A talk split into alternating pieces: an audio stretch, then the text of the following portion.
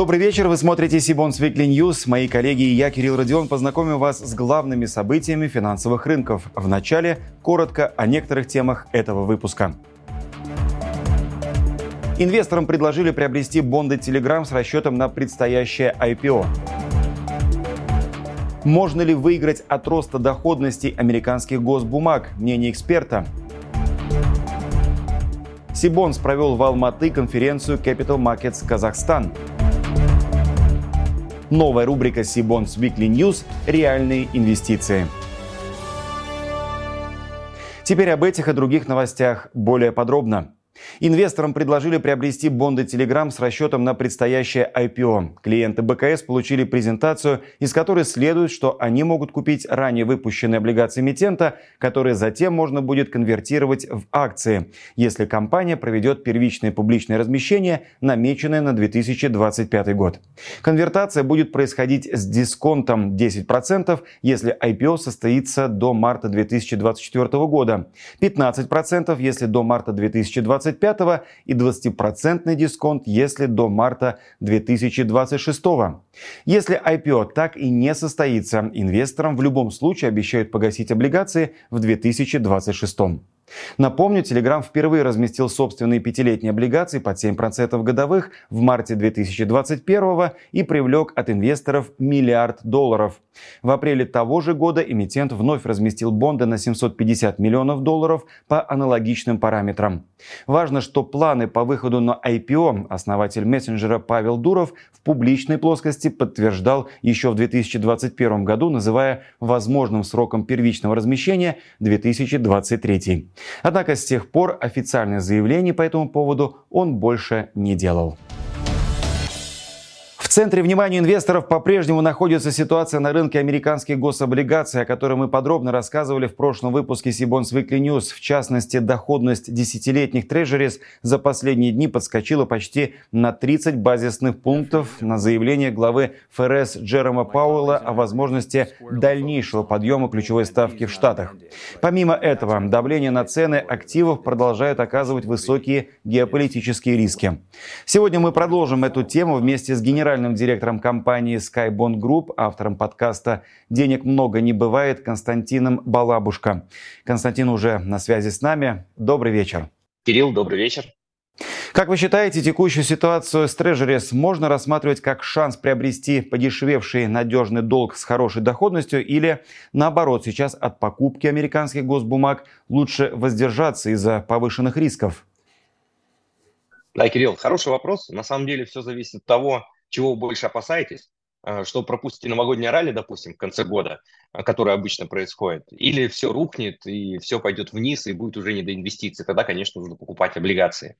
Но вопрос очень глубокий, потому что сигналы на рынке на сегодняшний день очень противоречивые. С одной стороны, инфляция снижается, да, пусть не так гладко, пусть не так комфортно, регулятор это видит, подчеркивает, но, тем не менее, она снижается. Безработица, темпы роста вэ вэ пэ остаются на комфортном уровне. эф эр эс тоже об этом говорит, что здесь более-менее. Индексы акций по всему миру, если посмотреть, они находятся либо в восходящем тренде, пусть и с коррекциями, либо в боковом. Ну, то есть патовой ситуации тоже не видно. С другой стороны, геополитика, она как минимум не способствует тому, чтобы инфляция во всем мире снижалась. Я об этом, кстати, говорил в предыдущих наших комментариях для э, Weekly. И также ставка эф эр эс, уже надо отметить, она очень высокая, а глава эф эр эс Джером Пауэлл дает сигнал для рынка понять, что экономика в норме, и поэтому повышение может быть вообще даже не последним. Но, на мой взгляд, эф эр эс сейчас ходит просто по тонкому льду и делает вид, что все нормально, все под контролем. Да? При этом в любой момент, на самом деле, он может провалиться. И я вот, пожалуй, поясню свою позицию, с чем связаны мои опасения, и почему я все-таки не до конца доверяю вот этой вот какой-то самоуверенности, что ли, регулятора. Мы буквально вчера с коллегами обсуждали ситуацию на рынках и видим, что вот все активы, где используются заемные средства, сильно снижаются. И, скорее всего, в две тысячи двадцать четвёртом году нас ожидает волна дефолтов. В ковидные времена, когда многие компании брали, по сути, бесплатные кредиты, это было очень просто. Если тебе не нужно обслуживать долг под ноль процентов, ну, бери, пользуйся, и выплачивай зарплаты, не знаю, развивайся и так далее. Но на, наступил час расплаты, причем произошло это достаточно быстро. Компании думали, что в течение следующих трёх-пяти лет ситуация после ковида нормализуется, денежный поток восстановится, и они смогут просто переложить вот эту долговую нагрузку на будущую прибыль. Но проблема в том, что этой будущей прибыли просто может не произойти. По той простой причине, что при росте ставок экономика замедляется, доходы населения снижаются, а цены при этом растут. Ну, то есть, по сути, мы живем в условиях стагфляции, да, когда доходы маленькие, а инфляция все еще высокая. И второй важный фактор давления, который меня настораживает, это то, что соотношение собственных и заемных средств э, начинает играть не в пользу инвестора. Что я имею в виду? Вот это очень хорошо видно э, на примере такого инструмента, как рейтс. Это, напомню, американские фонды недвижимости, которые покупают недвижимость, использованную в заемных средств. Причем там заемные средства доходят до восьмидесяти, семидесяти, даже девяноста процентов по отношению к заемным средствам. Так вот, дело в том, что когда банки выдавали эти кредиты, они оценивали активы, которые уходили в залог, скажем, по цене сто долларов. Эта ставка была нулевая на рынке. А в условиях, когда ставка резко выросла с нуля до пяти процентов, буквально там за последние восемь месяцев, оценка этих активов, которые были в залогах у компаний, у фондов, она упала в два-три раза. То есть в итоге мы получаем классическую ситуацию маржин-колла. То есть компаниям нужно либо довнести деньги, чтобы увеличить стоимость этого залога, либо, по сути, передать активы банку, что для многих компаний, в том, конечно, для рейтс в том числе, означает равносильно дефолту, банкротству, ну, потере денежных средств. Новости, конечно, тревожные, но все же не могу не спросить, в таких условиях какую инвестиционную стратегию вы порекомендуете как оптимальную? Да, Кирилл, конечно. Я думаю, что свет в тоннеле в конце все-таки присутствует, и даже на этом рынке можно и нужно приобретать активы, чтобы не оказаться, так сказать, на обочине. Вы начали свой вопрос с того, стоит ли покупать облигации, которые сейчас предлагают высокую доходность. Я думаю, что облигации надежных эмитентов, тем более там гособлигации, они будут пользоваться спросом. То есть спрос на надежные активы, он увеличивается в тот момент, когда ситуация очень нестабильная. И очень интересное наблюдение, ну, может кому-то показаться, вот, допустим, тот же самый биткоин, да, он начинает резко расти, когда что-то происходит очень нестабильное в традиционной финансовой системе, экономической системе, то есть как некий такой противовес. Это не значит, что нужно инвестировать в биткоин, да, ни в коем случае я всех не призываю, но как индикатор, который дает посыл понять, что э, инвесторы пытаются спрятаться или найти тихую гавань, это для меня один из звоночков. Поэтому облигации окей, альтернативные валюты для тех, кто знакомо понимает риски, тоже может в какой-то части помочь. И стоит также, чтобы не исключать полностью из портфеля активы, которые отслеживают экономический рост, который рано или поздно должен произойти, я бы посоветовал смотреть на акции компаний, которые имеют номинальную долговую нагрузку. Да, к примеру, это все те же самые попсовые компании типа Facebook, Amazon, Apple, Microsoft. Как бы банально это ни звучало, как бы распиарены они не были, но глядя на их балансы, ты понимаешь, что там долговая нагрузка, она действительно просто, просто потому что она должна быть, ее не может не быть, а у любой приличной компании должен быть долг. Но их доходы перекрывают с лихвой все их долговые обязательства, и поэтому они чувствуют себя очень комфортно. А в условиях, когда экономика сжимается и все пытаются сэкономить, конечно, такие сервисы, которые помогают это сделать, они будут находиться впереди рынка, поэтому мы в свои портфели также включаем вот таких эмитентов в определенной пропорции.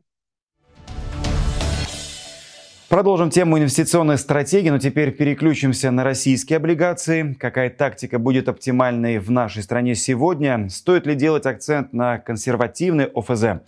Оправдана ли теперь премия за риск по корпоративным бондам? На какие долговые бумаги стоит обратить внимание, если есть желание вложиться до наступления Нового года? Ответить на эти вопросы мы попросили старшего портфельного управляющего компании «Ренессанс Капитал» Илью Голубова. И он станет первым спикером новой рубрики «Реальные инвестиции».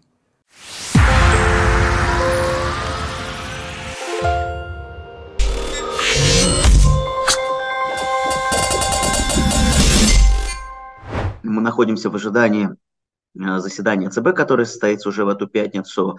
Скорее всего, ставка будет повышена до четырнадцати процентов. И, наверное, надо сказать, что мы уже где-то близки к тому, что ЦБ цикл повышения ставки закончит. Тем не менее, да, основной вопрос – это насколько долго ставки будут находиться на таких высоких достаточно уровнях, и отсюда, собственно говоря, вопрос, как позиционировать свой портфель. Поэтому, наверное, в первую очередь я дал бы место ликвидности, да, ликвидности и некой защиты от потенциального какого-то дальнейшего, возможно, повышения ставок в экономике. Поэтому, разумеется, нужно обратить внимание на ОФЗ, привязанные к РУОНИ, такие, например, как бумаги двадцать девять ноль шестнадцать или двадцать девять ноль двадцать два.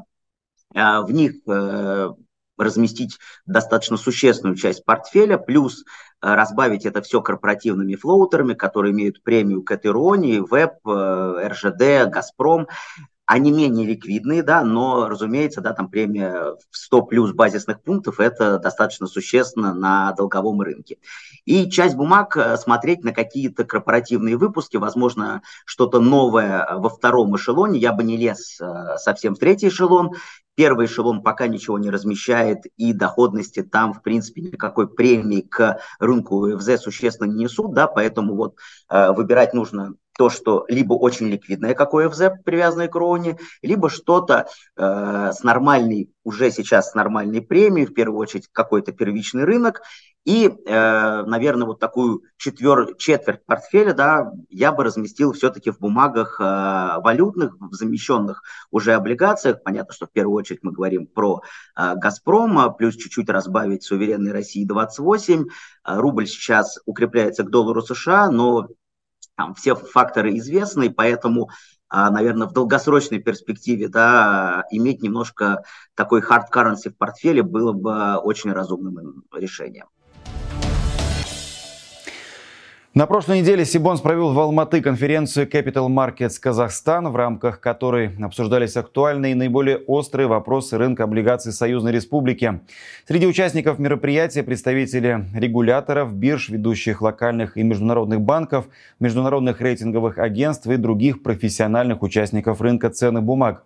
Новой темой для обсуждения в этом году стали возможности международных долговых рынков для казахских заемщиков, а в рамках круглого стола был представлен макро обзор Республики Казахстан. К нам присоединяется Сергей Лялин, основатель группы компании Cbonds. Сергей, добрый вечер. Добрый вечер, Кирилл. Мероприятия в Казахстане являются традиционными для нашей компании. Тем не менее, конференция Capital Markets не проводилась более трех лет подряд.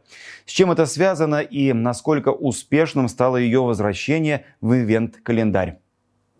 Предыдущая конференция в Казахстане у нас прошла двенадцатого марта две тысячи двадцатого года. С тринадцатого марта все публичные мероприятия в городе Алматы были отменены, и примерно через неделю город был переведен в режим достаточно жесткого карантина. То есть, по сути, это была последняя конференция, которую можно было успеть перед ковидом, и мы, что называется, успели в последнюю дверь последнего вагона. Потом в двадцать первом году по ковидным ограничениям тоже возможности провести офлайновую конференцию не было. В прошлом году, ну, в силу определенных событий тоже, что называется, было не до этого. И вот, наконец, мы вернулись. Вернулись очень удачно и успешно. Конференция собрала больше двухсот участников, причем она получилась по-настоящему международной.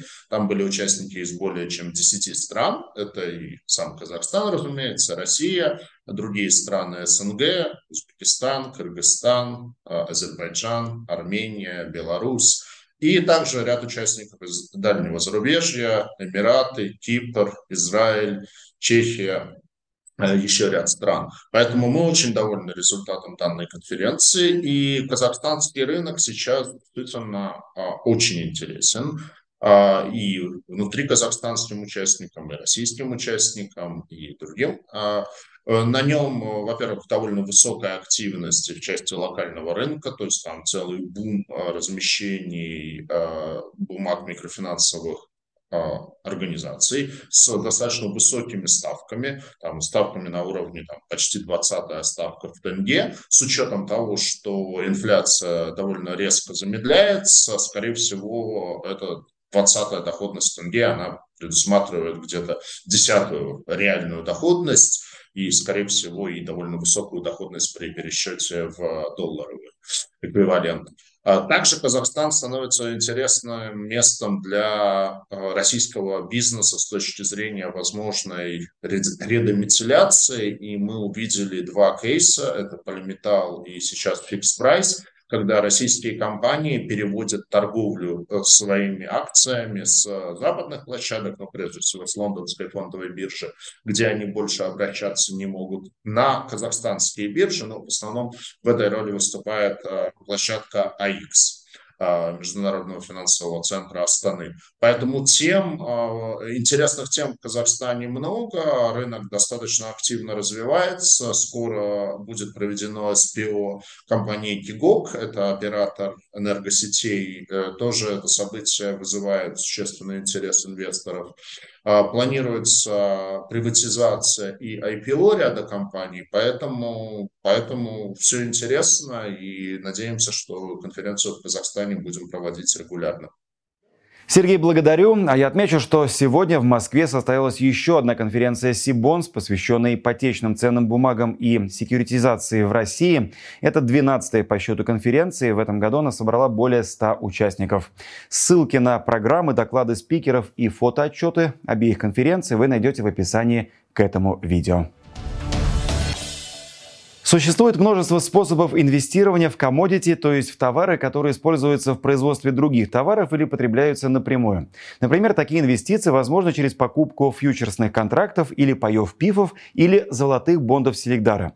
Появятся ли новые аналогичные инструменты, могут ли теоретически появиться облигации с привязкой, скажем, к драгоценным камням или даже зерну? На этот вопрос в рамках большого интервью мы попросили ответить Роберта Смакаева из Совкомбанка. Мы не ждем повсеместного развития рынка именно облигаций, привязанных к товарам, к камням, к зерну, к нефти, к commodities. Но я считаю, что они должны и могут появиться, или могут и должны появиться. Для этого, конечно, нужна совместная работа гениев финансовой и инженерной мысли с эмитентами, с банками, с регулятором. Интервью уже доступно на нашем YouTube-канале по ссылке в описании. Я также добавлю, что на сайте Cbonds появился новый раздел Soft Commodities, где можно найти основные показатели по этому рынку. В частности, в разделе доступны профильные индексы, динамика фьючерсов и специализированные и ти эф. Здесь же вы также найдете аналитику и графики для отслеживания последних новостей, трендов и динамики по выбранному товару. Завершит сегодняшний выпуск наша традиционная рубрика, посвященная актуальным размещениям на публичном долговом рынке. Откроет обзор новый выпуск облигаций «Киви Финанс». Заявленный срок его обращения – четыре года, предусмотрены оферта через два года и ковенантный пакет. Купоны переменные, ежеквартальные. Определяться они будут как сумма доходов за каждый день купонного периода, исходя из формулы «RUONIA плюс спред». Сбор заявок комитет проводил сегодня, а предварительная дата размещения назначена на тридцать первое октября. Сегодня же открылась книга заявок по очередному выпуску бондов компании «Ресо Лизинг». Его срок обращения десять лет с офертой через четыре года. Тип купона – плавающая ставка, купонный период – девяносто один день, формула купонного дохода – RUONIA плюс спред. Предварительная дата размещения – первое ноября. Еще один эмитент из сферы лизинга, Money Capital Leasing, откроет книгу заявок по своему облигационному выпуску в начале ноября. Его объем триста пятьдесят миллионов рублей, а срок обращения три года. Ориентир ставки первого купона не выше семнадцати целых пятнадцати сотых процента годовых. Купоны ежемесячные. По выпуску будет предусмотрена амортизация. Для компании это дебютный выпуск. Ранее на публичный долговой рынок она не выходила. На следующей неделе, тридцать первого октября, в рамках онлайн-семинара Cbonds представители эм ка Лизинг подробно расскажут о деятельности компании, ее структуре, финансовых и операционных показателях, а также поделятся деталями о предстоящем облигационном размещении. Начало в шестнадцать тридцать. Ссылку на регистрацию вы найдете в описании к этому видео. И это все новости на сегодня. Чтобы не пропустить анонсы предстоящих конференций, онлайн-семинаров и новых выпусков Cbonds Weekly, не забудьте подписаться на наш канал, а также на телеграм-канал Cbonds. Я же прощаюсь с вами. До встречи в следующих выпусках.